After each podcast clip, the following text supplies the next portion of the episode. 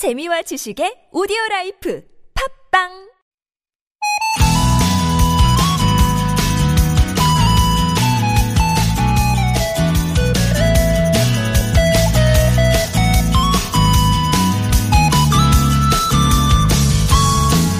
오늘은 102주년을 맞는 3일절인데요. 3일절을 앞두고 미국 뉴욕 타임스퀘어 전광판에 우리 한복을 홍보하는 광고가 등장해서 눈길을 끌었습니다.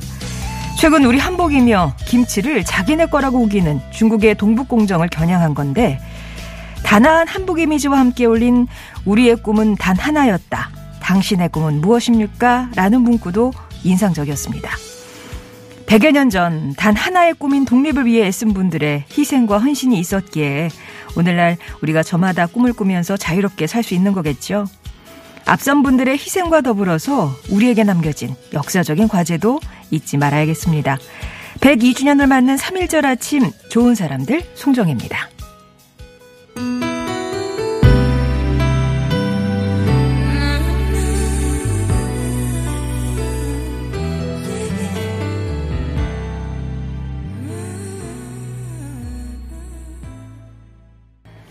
좋은 사람들 송정혜입니다. 3월이네요. 3월 1일 월요일 3일절 아침 머라이어 캐리의 I Still Believe로 시작했습니다.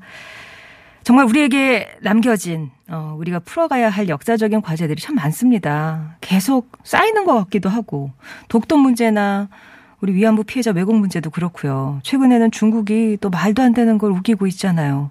한복도 명나라에서 유래됐다고 하고 김치도 파오차이라는 자기네 음식이라고 우기고 그래서 뉴욕 타임스 스퀘어 어, 전광판 광고도 등장한 거겠죠. 차분한 대응이 이어지고 있는데요. 우리 국민 모두가 또 힘을 실어줘야겠습니다. 3월의 첫날 반가운 봄비가 내리고 있습니다. 겨울 가뭄도 많이 해소될 것 같은데 다만 곳에 따라서는 많은 비가 내리는 곳도 있고요. 강원 산간 지역에는 폭설 예보도 있으니까 기상 상황 잘 살피셔야겠습니다. 호이아님, 3월의 첫날 봄비가 추적추적 내리네요. 진달래가 곧 필 생각을 해보네요. 행복한 3월이길 바라봅니다. 라고 인사 주셨는데, 어, 예. 그리고 쓰담쓰담님 비 오는 날 출첵합니다. 따뜻한 커피 한 잔 마시면서 창문 너머로 비 구경하면서 듣고 계시다고요. 비가 오는데 태극기 다셨다고 잘하셨습니다.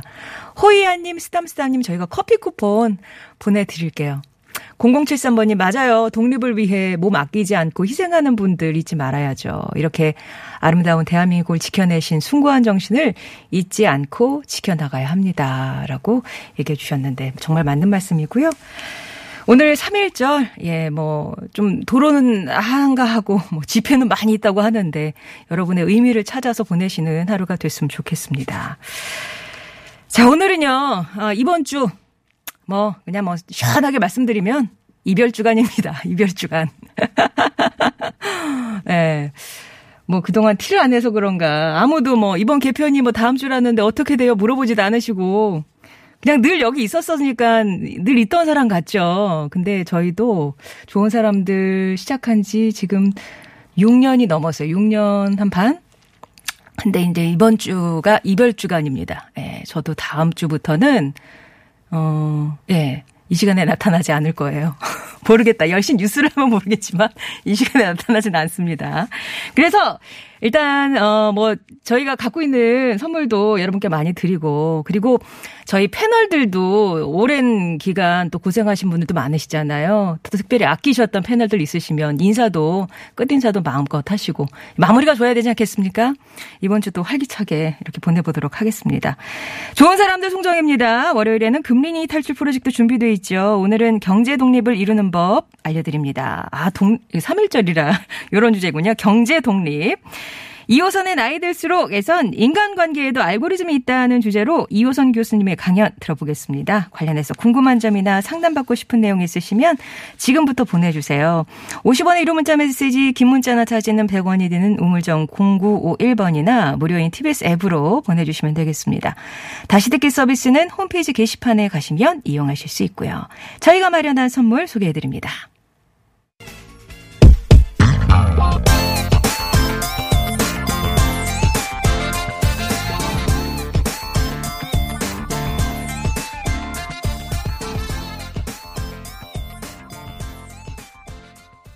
BMK였습니다. 1, 2, 3, 4 였고요.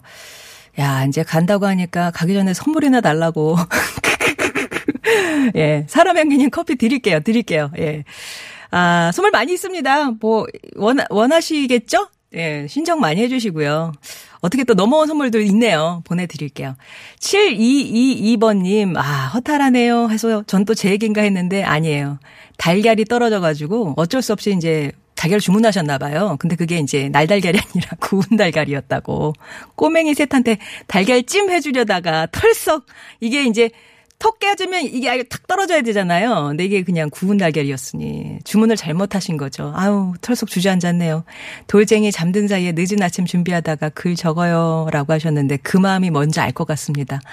7222번님께도 선물 보내드리겠습니다. 개편하면 꼭 따라오신다고 하셨는데 일단 저한테는 지금 다음 그러니까 봄 개편에는 예정된 프로그램은 없고요. 그냥 그동안 쭉 했으니까 쉬어라 이제 이런 의미신 것 같아요. 그래도 저는 직원이니까 언젠가 뭐 또 있다 보면 뵙겠죠. 예.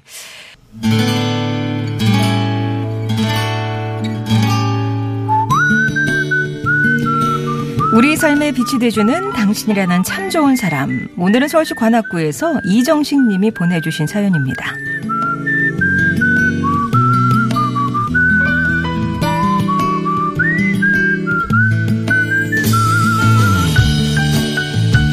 저는 올 봄에 결혼하는 예비 신랑입니다. 코로나 때문에 우여곡절이 많았지만 어렵게 결혼식 날짜를 잡고 청첩장을 찍었어요. 여자친구와 청첩장을 정리하다 보니까 아, 내가 진짜로 결혼을 하는구나 실감이 났습니다.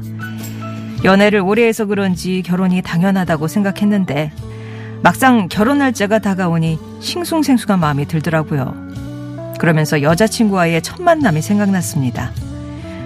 여자친구랑은 사회에 첫 발을 내딛고 처음으로 한 소개팅에서 만났어요. 저보다 두 살 어린데 생각하는 것도 어른스럽고 시원시원한 성격이 마음에 들어 제가 막 들이댔습니다. 여자친구 말로는 처음엔 너무 들이대서 당황했는데 또 그게 그렇게 미워 보이지 않았다고 하네요. 그렇게 우리 둘은 연인이 됐고 7년째 연애 중이랍니다.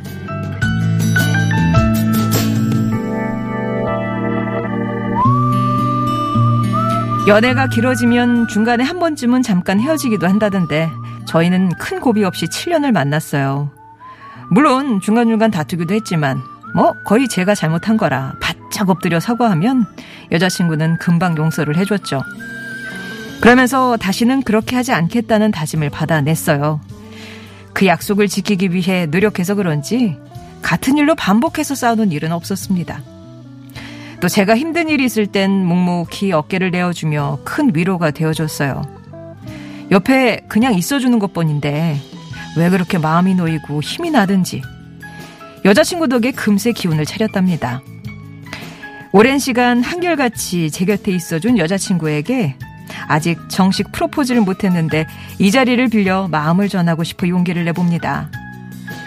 은영아, 평생 내 옆에 있어줄 사람이 너라서 너무 행복해. 항상 부족한 나를 최고라고 응원해주고 사랑해줘서 너무 고맙고 내가 지금보다 더 잘할 테니까 우리 행복하게 잘 살자. 사랑해.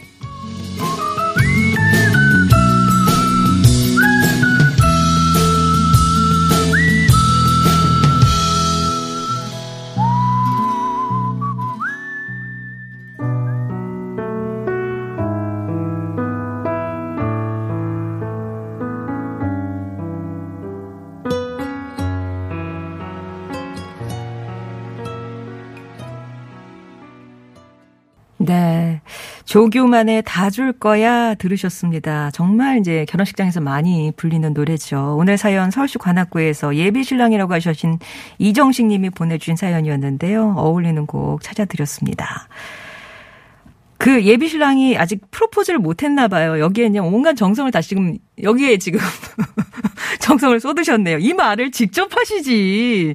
예. 진짜 이거 저한테 써주신 문구 있잖아요. 제가 읽어드리긴 했습니다만 요건 기념으로 갖고 계시고 그대로 한번 읽어주세요. 그럼 진짜 좋아하실 거예요. 그 다음에 평생 왜 프로포즈 안 했어? 그 얘기를 안 들으실 거예요. 7년 동안 큰 다툼 없이 연애를 하신 것만 봐도 두 분이 얼마나 짝꿍이신지 예, 그 전에 옵니다. 앞으로도 잘 사실 것 같고요. 호이아 님이 저도 처음에 너무 들이대서 달아났던 생각이 나네요. 라면서 예, 들이대셨던 이정식 님의 어떤 그 얘기를 어, 공감을 해 주셨는데 정말 들이대도 안 싫은 게 그게 짝인 것 같아요. 예. 그렇지 않아요? 들이대서 싫었으면 안 만났겠죠. 근데 아, 그게 뭐 이런가 보다 하고 이게 되는 게 그게 그게 인연인가 봐요. 아무튼 이정식님께 저희가 또 어, 훌륭한 결혼 선물을 보내드리고요. 우리 삶을 빛내준 좋은 사람들에 대한 이야기 얼마 남지 않았습니다. 이번 주 이제 금요일에는 기사님 얘기로 채우니까 목요일까지 세 번 남았네요. 세 번. 혹시 당신 참여라고 해서 참여하고 싶으신 분들은 어, 말머리에 당신 참여 네 글자 보내주시면 저희가 연락드리고 선물도 챙겨드리겠습니다. 젊은 하매님도 축하드려요. 지금처럼만 하시면 결혼해서도 싸움 없이 행복하실 것 같네요. 라고 축하해 주셨고요. 9883번님이 아니 왜 좋은 사람들이 없어지나요? 속상하셔서 고속도로 달리다가 휴게소까지 어머 일부러 들어가셨구나. 문자 보내시려고. 감사합니다. 정든 사람 다 보내면 어떡해요. 그게 개편입니다. 6152번님, 꼼꼼하게 챙겨 듣곤 했는데 이별이라니까 참 아쉽다고. 예, 여러 번 참여해도 핸드폰 거치대를 못 받으셨다고. 안 되겠죠? 라고 하셨는데, 저희가 지금 갖고 있는 개수가 모자라서, 9883번님하고 6152번님께는 저희가 안전운전을 위해서 차량 관리 세트 예, 보내드릴게요. 8226번님, 택시 운전하면서 매일 듣는데 마지막이라니 까 섭섭하네요. 그동안 즐거웠습니다. 아우, 우리 또 기사님이시니까 차량 관리 세트 보내드리고, 3808번님, 자주는 안 되지만 가끔씩 들었는데, 경제, 영화 등 좋은 내용이었는데 많이 아쉽네요. 라고 하셨어요. 저희가 진짜 다른 건 몰라도 좋은 내용 담으려고 애는 진짜 많이 썼습니다. 알아주신 3808번님께도 선물 보내드릴게요. 2부에서 뵙겠습니다. 언젠가 흘러나오던 그목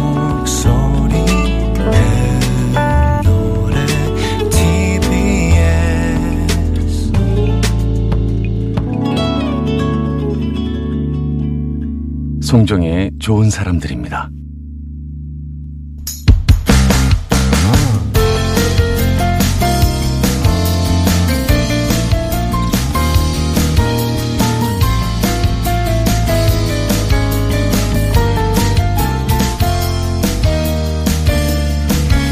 알뜰살뜰 목돈 모으는 방법부터 똑똑한 투자의 기술, 살이 되고 피가 되는 금융 지식까지 우리 집 부자 되는 재테크의 모든 것을 담았습니다. 2021 금리니 탈출 프로젝트.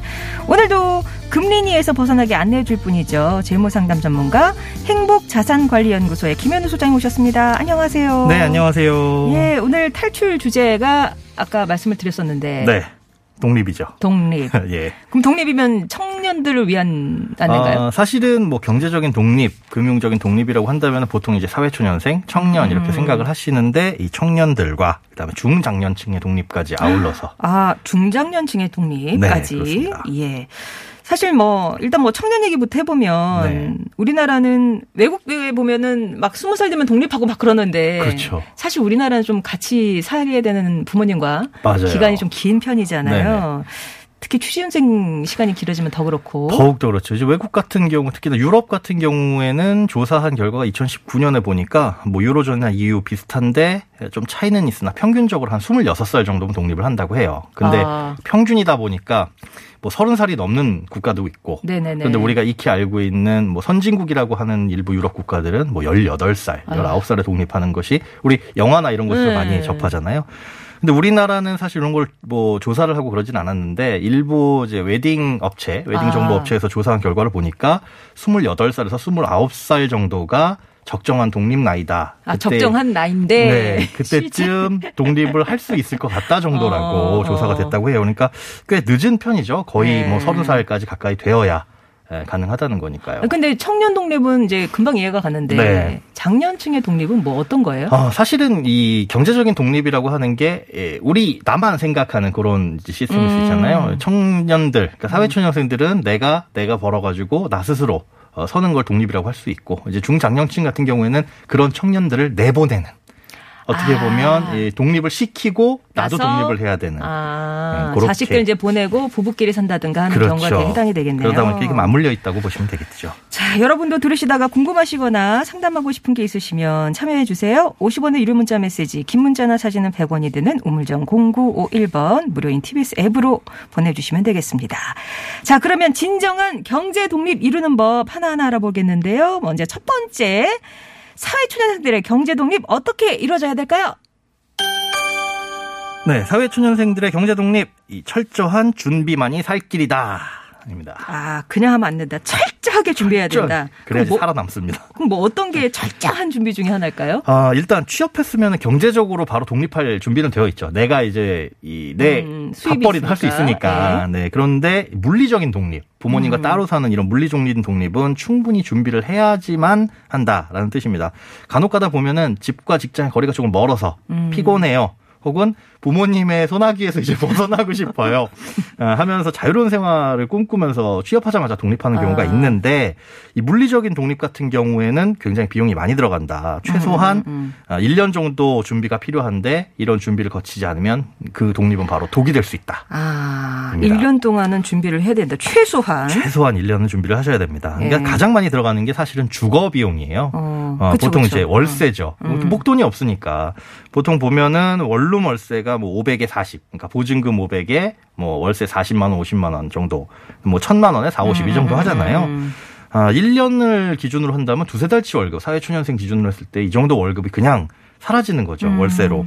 아, 전세로 들어가면 좋다는 건 누구든 알지만 문제는 이제 목돈이 없다는 게 문제고 네. 그걸 뭐 부모님이 다 부담을 해주실 수도 없는 거고 음. 그런데 무리해서 부담을 해주시는 분들도 계시고요. 음. 아, 이런 목돈을 다 모을 수는 없으니까 이걸 저리에 음. 낮은 금리로 대출을 지원해주는 제도를 활용하되 이것도 사실은 준비가 필요하다는 겁니다. 아, 이게 예. 그러면은 뭐 어떤 게 있을까요? 어, 가장 이제 일반적인 게 버팀목 전세자금 대출인데요. 음. 이 버팀목 전세자금 대출은 어, 정부 기관에서 보증을 해주고 낮은 싼 이자로 네. 대출을 해주는 건데 이것도 크게 세 가지가 있어요. 음. 일단 일반 버팀목 전세자금 대출, 그리고 청년, 음. 그리고 청년이 또 중소기업에 들어갔을 때 받을 수 있는 중소기업 청년 버팀목 전세자금 대출. 그게 그러면 금리가 다 차이가 나나요? 어, 낮은 건 1.2%에서 네. 높아봤자 2.4%. 아, 엄청나게 낮죠. 요게 어. 1억 정도를 대출 받으면 한 달 이자가 10에서 20만 원 사이니까 어. 사실은 1억을 대출 받아가지고 전세로 들어가는 게뭐 와, 천에 진짜. 50짜리 월세보다 훨씬 훨씬. 낫죠. 네. 야 무슨 빚을 내 가지고 어 집을 얻냐? 근데 이건 빚을 내셔서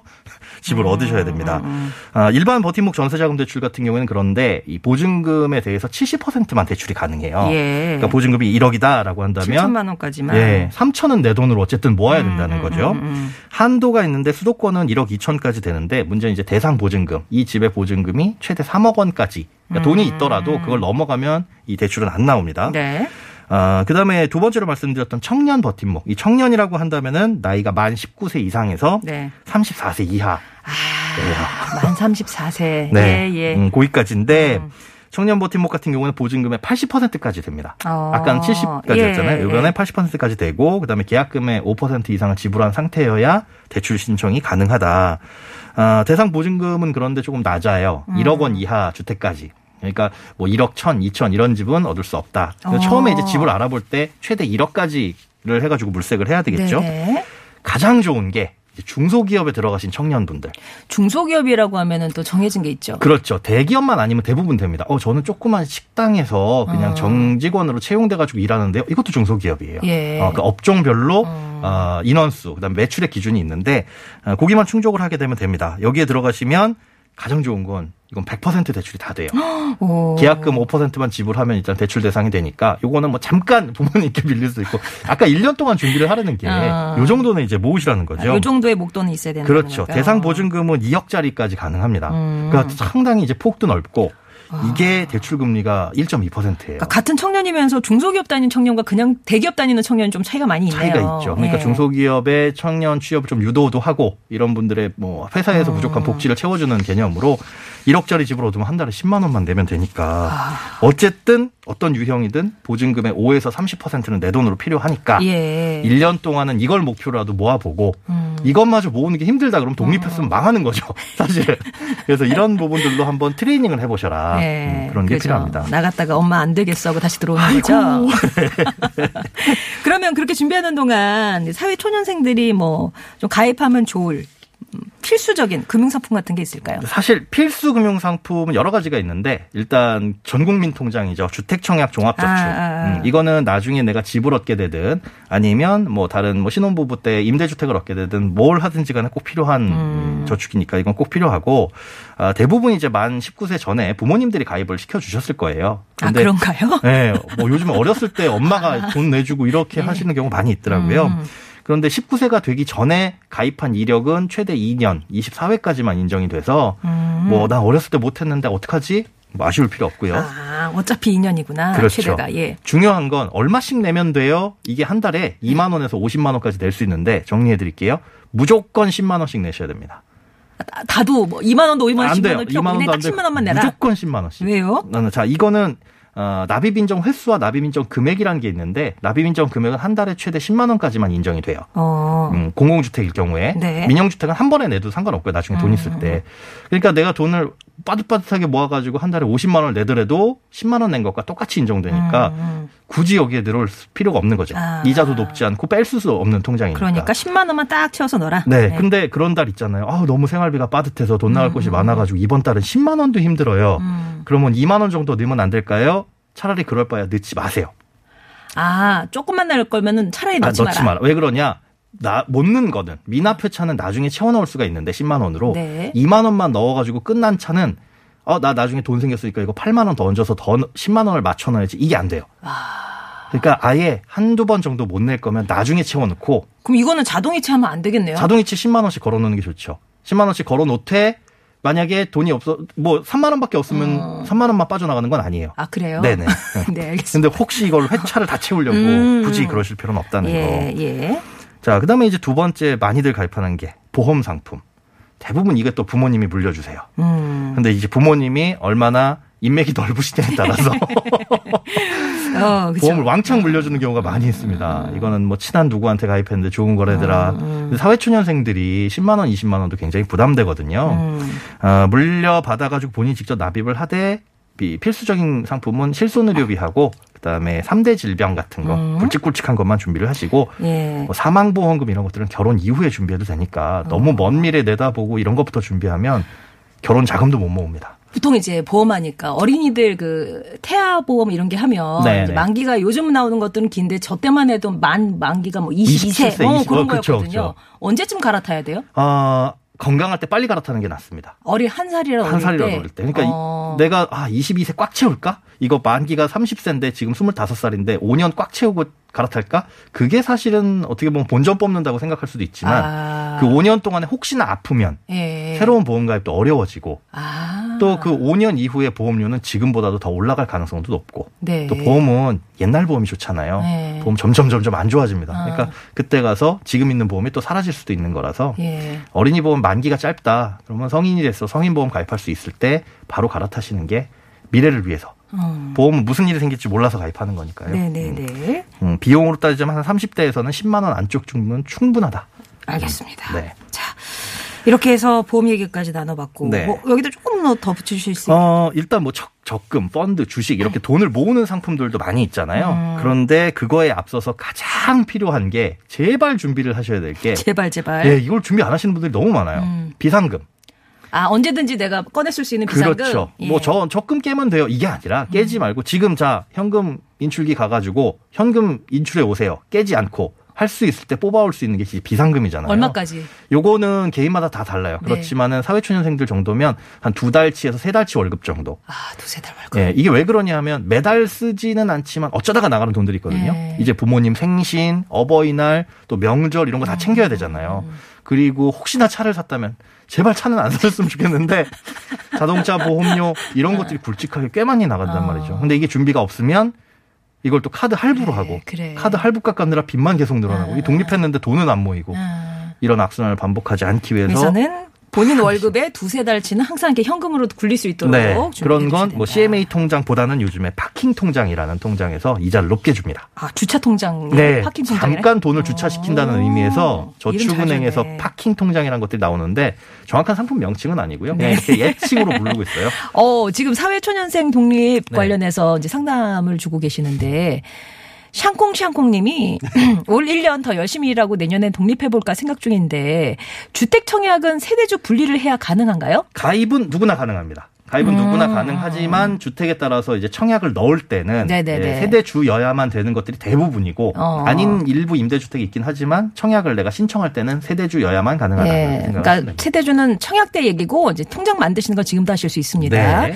효선 엄마님, 만 30세 만기인데 아이가 12살이에요. 지금 갈아탈까요? 이게 그럼 보험 얘기인가 보죠? 아 그런 것 같아요. 어. 어린이 보험. 네. 저 같으면 갈아태울 거예요. 왜냐하면 아루, 앞으로 지금 12년 정도면 반도 더 남았잖아요. 예. 그 동안에 당연히 아이는 건강하겠죠. 하지만 어떤 일이 생길지 모르는데 보험회사는 조금만 아픈 이력이나 조금만 다친 이력이 있어도 보험을 잘 가입 안 시켜주는 경우가 많으니까 음. 네. 지금이라도 좋은 보험을 갈아타고 100세짜리로 100세짜리로. 네, 그렇게 하시는 게 훨씬 유익할 것 예, 같습니다. 2089번님 월급이 3월부터 10만 원 인상이 됐어요. 요거를 좀 굴려보고 싶은데. 아, 축하드립니다. 네, 야, 이런 어려운 어. 시기에 10만 원이나 인상되면 일단은 이런 돈들 뭐 펀드나 이런 것들 좋지만 경험이 없으시다면 음, 저는 이제 적금이나 예금 이런 것들을 일단 추천을 하고 예. 펀드 같은 경우 안 해봤다면은 그런 소액으로 음. 10만 원도 그런데 좀 큰 돈 같아요. 예. 경험이 없으시면 만 원, 2만 원으로도 펀드는 가입을 할 수가 있거든요. 이런 것들로 다양한 펀드를 한번 해보시고 이러다가 요즘에 주, 주가 많이 주식, 출렁출렁 주식. 하잖아요. 음. 아, 이 주식을 직접 투자하시기에는 아직 음. 저런 투자 상품에 경험이 없으시면 네. 이게 뭔가 수익이 날 땐 기분 좋지만 수익 안 나면 하루 종일 우울하고 그럴 수 있거든요. 음. 경험 차원에서 한 만 원, 이만 원 정도도 충분하다. 네. 10만 원다 넣으실 필요까지는 없습니다. 예. 1187번님은 저는 부모님께 용돈을 주급으로 받다가 이제 월급으로 받게 됐어요. 한 달에 40만 원 받는데 어떻게 관리할까요? 야, 이분 굉장히 훌륭하네요. 이건 부모님도 박수 쳐드리고 싶고 음. 주급으로 저는 추천을 드리거든요. 어릴수록. 저도 저 예. 불안해. 이 통제를 잘 못해요. 그러니까 어린아이 초등학생한테 1년치 용돈을 한꺼번에 주면 하루 만에 다 쓰겠죠. 네. 그래서 일단 주 단위로 주시고 이게 통제가 되면 이월 단위로 받으시고 아. 그런데 40만 원 이제 월 단위로 받으시는 거 보니까 그리고 심지어 고민하시는 게 이걸 어떻게 활용해 볼까? 오. 아, 저는 용돈은 마음대로 쓰시라고 말씀드립니다. 그런데 아. 내가 오늘 뭐 떡볶이 사 먹고 싶어. 어, 어. 치킨 사 먹고 싶어 하는 걸 아낀 돈들을 일주일에 얼마 아꼈냐. 아. 한달 동안 모아봤더니 얼마 남았다. 네. 이건 꽁돈이라고 생각을 하시고 뭘 하셔도 상관없다. 아. 이런 돈이야말로 아까 말씀해 주신 주식. 음. 내가 치킨 사 먹으려고 남겨놓는 없어질 사라져 없어질 돈인데 이거야 공격적으로 투자해도 되잖아요. 네. 묻어놨다가 마이너스 나면 어떻고 나중에 한 네. 10년 후에 깜빡 잊고 있다가 열어봤더니 치킨 10마리가 되어 있으면 얼마나 기분 좋아요. 없던 돈 셈 치고 예, 한번 그렇죠. 그런 쪽으로 시- 굴려보시는 것도 괜찮다라는 네. 말씀입니다. 자 이제는 중장년 세대의 경제 독립 얘기를 나눠봐야 되겠네요. 네, 중장년 세대의 경제 독립, 이 자녀의 독립 시기를 정하자입니다. 언제쯤? 음, 이게 사실은 자녀들이 취업 그리고 또 결혼하는 것과 맞물려 있잖아요. 예. 부모님이 완벽하게 정할 수는 없는데 시기도 정해주고 그렇게 독립을 할 때 야 너 나가 이것뿐만이 아니라 들어오지 마. 나갈 때 뭔가 해주고 싶어 하세요. 음. 음, 뭐 방이라도 얻어줘야 되나 어. 또 특히나 결혼할 때는 예. 그래도 결혼 자금 얼마라도 줘야 되는 거 아닌가. 아직까지도 부모님이 남자애면은 그래도 뭐 방 한 칸, 집한 예. 칸은 줘야 되는 건 아니 노후 준비도 안 되셨는데 이런 말씀 하시는 분들도 많고 어. 이런 경우도 많이 있으시거든요. 그런데 그런 것들 필요하긴 하지만 정해줘야 된다라는 거. 음. 사실은 자녀한테 이 지원해주는 규모가 중요한 문제긴 한데 이 규모는 다들 달라요. 음. 음, 대신에 어 부모 부부가 이제 상의를 좀 해봐야 된다는 거죠. 음. 언제까지 어떻게 지원을 해줄 것이냐. 아마 오늘 댁에 계신 분들 부부간의 말씀을 나눠보시면 엄마와 아빠의 생각이, 다 생각이. 너무 다릅니다. 너무 달라요. 네네. 엄마는 대학까지만 해주면 됐지 하는 반면에 뭐 아빠는 아유 결혼까지는 해줘야지. 이게 보통, 뭐 아빠들이 보통 그렇게 그렇지도 하세요. 않아요. 어. 근데 꼭 그런 것도 아니에요. 이게 그래서 왜 그런가를 살펴보면 어. 본인이 지원을 어떻게 받았는가. 아. 아. 니 나는 대학도 내가 돈 벌어서 다녔어 하시는 분들은 대학은 지가 지 돈 벌어서 가는 거지라고 생각을 하세요. 네. 그래서 본인이 그렇게 했기 때문에 당연하다고 생각할 뿐이지 이게 정답은 아니거든요. 음. 뭐 평균치도 없고 그러니까 이 부분을 중요한 건 두 분이서 의논을 하셔가지고 어디까지 해주자. 네. 우리의 여건에 맞게 그런 것들을 충분히 좀 상의를 싸우지 마시고요. 이거 싸우시더라. 100% 싸웁니다. 오, 네 말이 맞다, 내 말이 맞다 싸우시는데 그거는 합의하는 거죠, 거예요. 예, 그렇죠. 상의를 하셔가지고 정해 수준 수준을 정해 놓으셔야 된다. 그러니까 우리의 노후와 자녀의 독립을 두고 잘 그 평균값, 야, 균형을 맞추셔야 되는 그렇죠. 거예요. 그렇죠? 예. 그러면 자녀들한테 시시콜콜 우리 집에 돈이 어떻고 이렇게 얘기해도 좀 될까요? 아, 쓸데없이 걱정까지 안겨줄 것까지는 없어요. 하지만 네. 그런 얘기를 기본적인 수준 정도는 하셔야 됩니다. 어, 가정의 재무 상황을 공유하지 않으면 애들은 부모님이 화수분인 줄 알아요. 아낌없이 주는 거. 음. 맞아. 이게 사회초년생들 상담을 보면 진짜 여실히 나타나는데 음. 이 친구들한테 물어보면 어, 부모님이 그래도 저 결혼할 때 집 한 채는 해주지 않을까요? 이렇게 생각을 해요. 근데 이- 네. 이, 친구들이 나쁜 게 아니라 부모님 그런 얘기를 해준 적이 없는 거예요. 그래서 어. 역으로 물어봅니다. 부모님 노후는 준비되셨나요? 아니면 집에 대출은 다 갚으셨나요? 그러면 어, 어. 대출 갚고 있으신 것 같은데 그러면 노후 준비된 걸까요? 아니요. 그럼 아. 집 받으면 돼요, 안 돼요? 안 되죠. 아, 제가 준비해야 되겠네요. 근데 그때 가서 그렇게 어. 납득을 해요. 네네.